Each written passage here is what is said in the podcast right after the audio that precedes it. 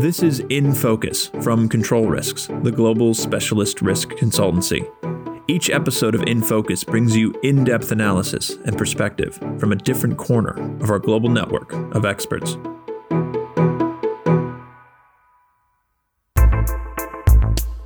I'm Graham Griffiths, Associate Director and Head of Political Risk for the Middle East and North Africa. In 2018, the Pakistan Tehreek-e-Insaf Party, led by cricketer-turned-politician Imran Khan, came to federal power for the first time. The PTI enjoys the support of the country's powerful military, which has directly held power for more than half of Pakistan's 73-year history, and which continues to play a key role in the country, even as it is ostensibly governed by civilian administrations. As a result, the vocal opposition, led by the country's two previously dominant parties, the Pakistan People's Party and the Pakistan Muslim League-Nawaz, claim that Khan's PTI was, quote, selected by the military to lead the government. This criticism has gained ground more recently as a newly formed opposition alliance, the Pakistan Democratic Movement, has mounted rallies demanding Khan's ouster and criticizing the role of the military in internal politics. The government also faces political and public criticism on issues of rudderless governance and economic mismanagement. To discuss the ramifications of these ongoing political and economic crises, I'm joined by my colleague Arsalan Javed, who leads Control Risks analysis on Pakistan. Arsla, thanks for joining me. Hi, Graham. Thank you. It's good to be here. Now, Arsla, you've just returned after spending the last few months in Pakistan. During that time, I know you had many interesting conversations with a wide range of your contacts there. Now that you've returned to Dubai, can you just share with us some of your main impressions from the time you spent in the country? Well, Graham, you know, I remember Pakistan during the 2018 election, where there was this narrative of hope and change, and it was at an all-time high.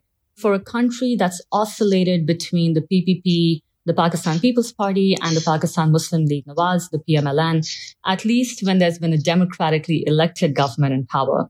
Here was the PTI, a new party assuming federal power for the very first time, with a leader who was very much untainted by allegations of corruption. Even Imran Khan's staunchest critics at the time were cautiously optimistic. But that was 2018. Pakistan of 2020 is deeply angry and increasingly frustrated. Khan's government promised a new Pakistan, but the people still seem to be searching for it. And Pakistan of today very much resembles the old. The government, the PTI government, came in with a very ambitious agenda, and unfortunately, it hasn't really been able to deliver against it. Pakistan today faces a very serious energy crisis, and gas and electricity shortages are likely to increase, especially as winter approaches. The government has also been unable to control inflation.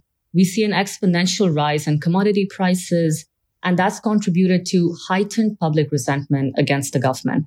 Add to this job creation. The PTI government, very much came in on an agenda to reduce unemployment significantly. Job creation has been quite slow. Sure, some of it is impacted by COVID-19, but it's still been slow. And then, of course, there's the elephant in the room, eradicating corruption, which remains a deeply controversial issue in Pakistan.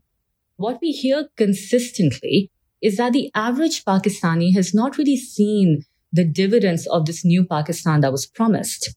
And there's a certain public perception of the government's incompetence and inability to handle the multiple economic crises, and that's beginning to set in. Second, what I'll talk about is the issue about security.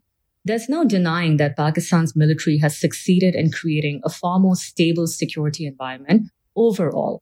But many of the people, including journalists and policy experts I spoke to in Pakistan's former tribal areas, in Khyber Pakhtunkhwa, as well as those who work regularly in Balochistan, there seems to be a growing nervousness around the Afghan peace process and what that means for Pakistan in terms of the Pakistani Taliban and other militant and extremist groups. Now, we know these groups are seeking a revival, but for now, there's a very strong sense that the military retains the capability to limit and respond to any spillover of violence in Pakistan's western border with Afghanistan. There's no real indication that the overall security environment is going to deteriorate. You mentioned that the government had a very ambitious agenda, but is currently floundering a bit. Recently, we've seen the emergence of a new opposition alliance, the PDM, which has already demonstrated in showing its ability to mobilize its supporters and bring them to the streets and rallies in Punjab and Sindh. How strong is this alliance really, and is it going to actually constitute a real challenge to Imran Khan's government? I'll come to the strength of the alliance in a second, but the timing is great. The opposition is going to very much take advantage of the government's inability to control inflation. And this is absolutely going to play very well into the political recovery of multiple mainstream opposition parties. Now on the strength, despite initial large showings, I think the PTM will struggle to sustain momentum. The reason is because it remains a fragile alliance of 11 mainstream parties, many of which are political rivals. In 2011, the PMLN led similar rallies against the PPP, both of which are members of the Pakistan Democratic Movement, the PDM. Senior leaders from different parties have also targeted each other on the exact same political rhetoric of economic mismanagement or bad governance, but now share the same platform. We've already seen disagreements emerge between alliance partners over which political leaders to invite or exclude from the rallies. Now, add to this mix ideological differences.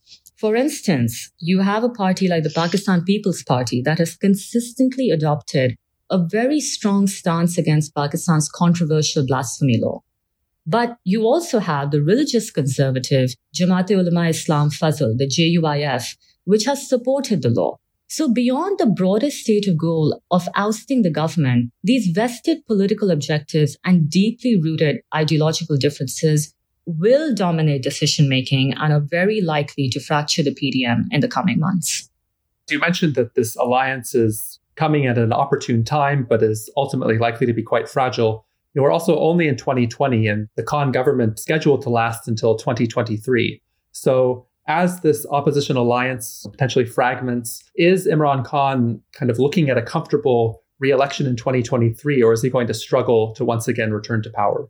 Well, the Imran Khan government should definitely be concerned about what's happening. Whether or not the PDM maintains its cohesion, the PTI government is going to struggle.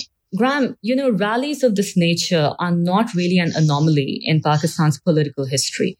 Yes, they don't manage to topple the government, but they do significantly weaken it. And this is going to be true for PTI as well. However, it has one very, very important thing going for it. For a party that's been labeled by the opposition as a selected government that is essentially handpicked by the military, the PTI has done very little to distance itself from that narrative. In fact, Imran Khan has welcomed and often relied on the military's support for his government. This is going to increase in the coming years as the rallies put additional pressure on the government to perform, to keep inflation under control, and also keep a fragile ruling coalition intact. So while I think it's too soon to predict who will win the next election, I think we can say with a high degree of confidence that although it will be difficult, the PTI is likely to complete its term in 2023.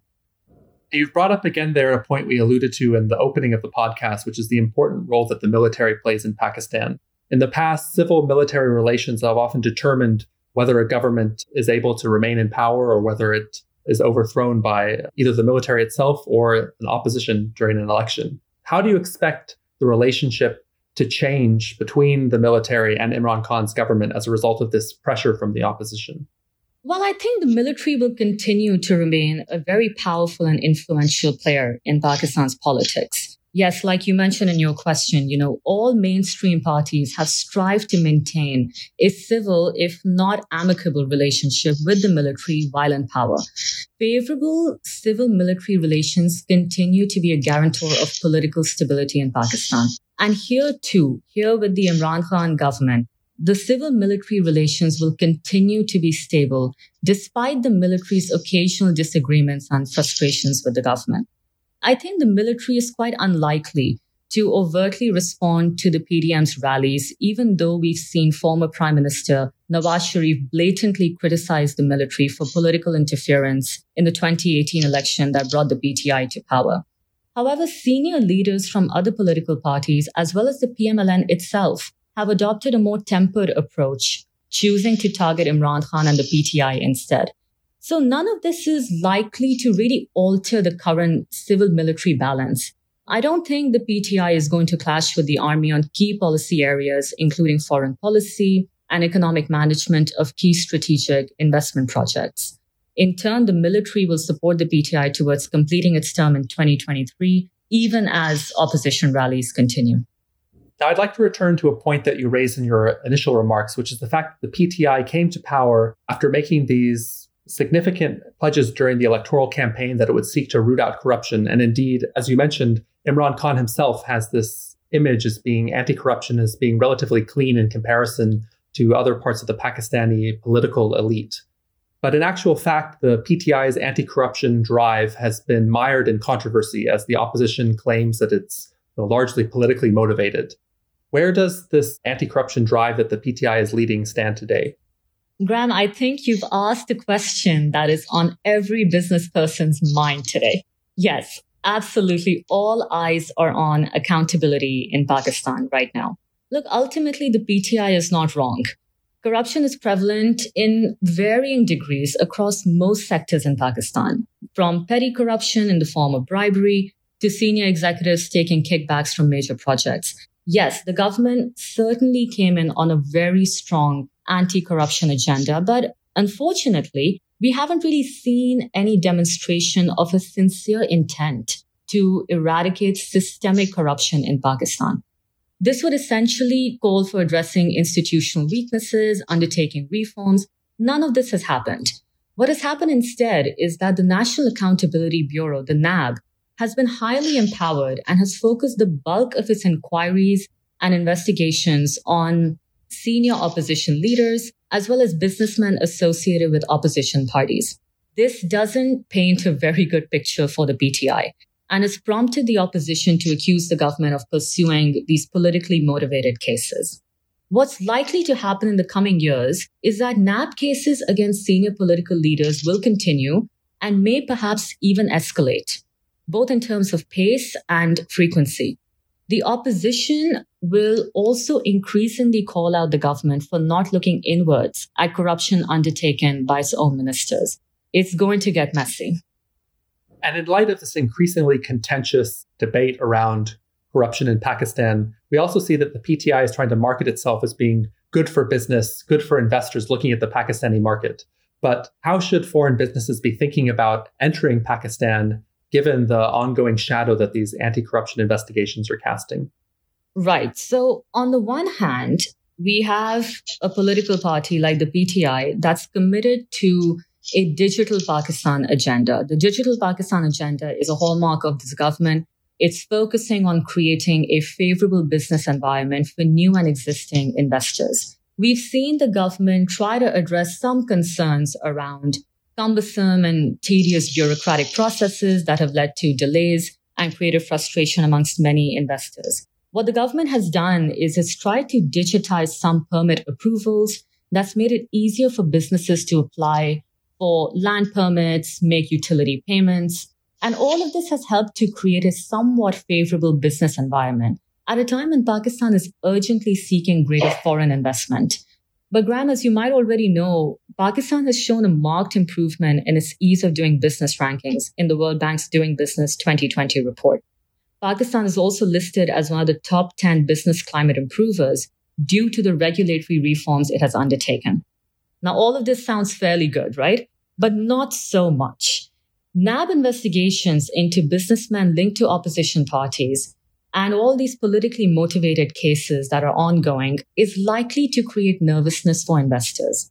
Businesses operating in or looking to enter the Pakistani market will now have to conduct enhanced due diligence into their local partners prior to making any corporate decisions. Foreign companies will also have to understand the government's disposition towards certain sectors of the economy and make sense of the impact of corruption cases and political involvement in these sectors. This is going to get more difficult for the government as it tries to attract foreign investment, but also maintain and potentially increase the pressure on anti-corruption investigations. Well, I think that's all the time we have today. I want to thank you, Arsala, for sharing your insight and perspectives on what is sure to be a very interesting period in Pakistan going forward. Thank you, Graham. Thank you for inviting me.